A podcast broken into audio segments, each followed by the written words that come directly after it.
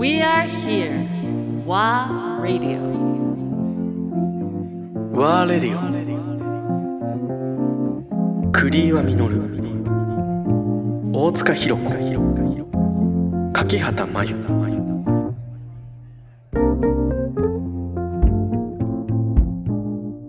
いや私が前の前のお店はい。でライブやらせてもらった時は、はい。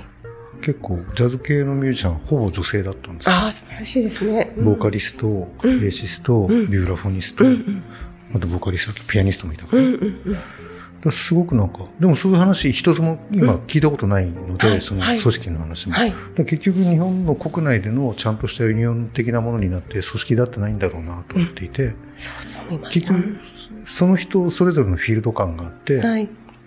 もっとこうつながれば本当コロナコロナってあんまり言いたくないけど、うんうん。結局何もできなかった人たちがたくさんいて、ええそうですねれって国がどうこうっていうか、はいもっともともとそういうものアルバイトごとにってうん。今は思ってもしょうがないんですけどうね、んうん。でこれから何かもっとそういう力強い組織ができていったらすごくいいなと思うんですけど、はい。ね、例えばウーマインジャズフェスティバルうんはいをじゃあ日本でやろうってやった時に、はい。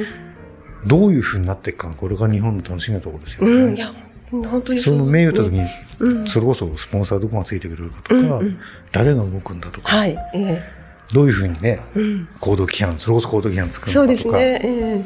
それなんか、うん。なんかちょっとプレゼンしてみたい気になってきちゃって、今話聞いてて。いや、やんないよ。やんないやんない。やんないけど、そういう、なんか、やりましょう。なんかでも、それね、なんか提案してみたら面白そうだなってい。や、本当に今、いや、こでもそれも多分自分分が表前に出ちゃうと、いや男じゃんって話になっちゃうんですよね。ああ、そっか、あそこ、いえ、まあでもそこは、なんかもうね、あの、男性、女性っていうところがもう、もうだから鍵のドア外して、うんそうそうそうなんかじゃあタイトルどうするんだとか、うん結果そうしたら、あれ、半々じゃん。もともとの思いなんだっけっていう、うんなんかね、こう、うんなんかこう、鶏卵じゃないけど、はい。でもなんかちょっとやってみたいですよね。ねそうそうそう。どうせできないんだだったら今のうちやってみようよって気もしないねじゃないけそう思います。ね。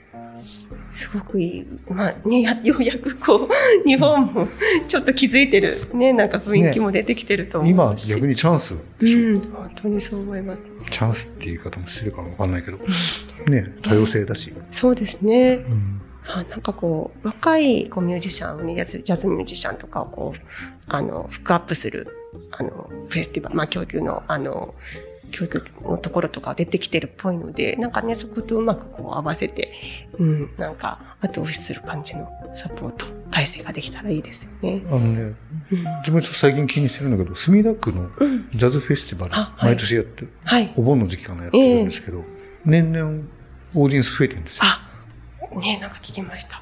それってすごくいい傾向で、ええまあ、かといって私は自己意に絡むつもりはないですけど、なんかそういうことも含めて、うんなんか街と、うん。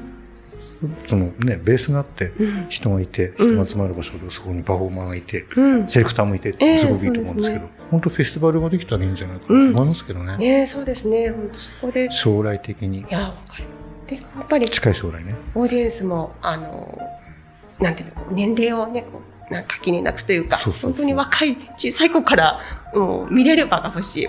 すごく今、思ってるんですけど、子供が普通にこう自然にそういう演奏する人を身近で見れるところって、あすごく欲しいと思う。あの、ちょっとだけ、あの、ちょっと、ちょっとだけ外れたかもしれないけど、さっきの戦後の話でね、うん、はい。日本人の西洋音楽が一般大衆化したのって、まずは明治維新なんですよ。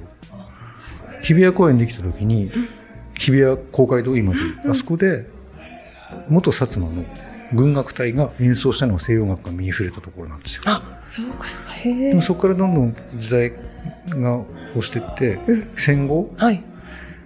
えっと、さっきの情報統制局がうん。終わった後かな、ちょっとその定かじゃないけど、NHK がまずできたんですね。あはいラジオが。ええその時に、えっと、家族、素人歌合戦か、のど自慢大会か、あれをラジオで流したわけですよ。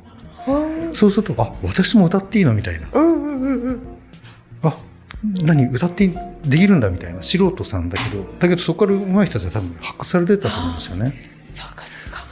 確かそこからね、一人メジャーになったのが、一番最初はコロンビアローズさんっていう人ですね。あのキング、キングレコード出してるんですけど、確かのど自慢からプロデビューした人がいて、そういうなんか、もっともっとね、垣根じゃない、垣根外して裾野を広げていくっていう意味でも、フェスとか、そうですよね。うん今なんかね、フェスっていう言葉がちょっと流行っちゃってる感はありますけど、ねちゃんとしたうんうん。のをやりたいなって思いますよね。ね、あのその頃のところをちょっと遡るとまそうそう。たね、すごくそこに答えがある気がしてて、ねこれ持論ですけどね。ええあ本当にそう思います。流れを見ていけばどうなったかっていうのが分かうんるっていう。うん。いやそこにヒントがあそうそうるかな。素人のど自慢とかね、ええやってたわけですよ、ラジオで。私歌っていいの？前からみたいな。いやでもそその気持ちなんですよね。私もさっきお話ししたその女性の音楽運動はそこだと思うんですよね。結局そうやって、あ、私もやっていいいんだと思うと、もっともっと上手い人実は埋もれていて、はい。ね。そうですね。いやそのこうねやっぱモチベーションが出てくるそれはぜひというか。もっともっとね、なんかやっていきたいですね。ええいいですね。ねいやヒントをもらいました。そう、えっと、NHK の歴史調べれば出てきまあす。そうですか。のど自慢大会の歴史。そうそうそう。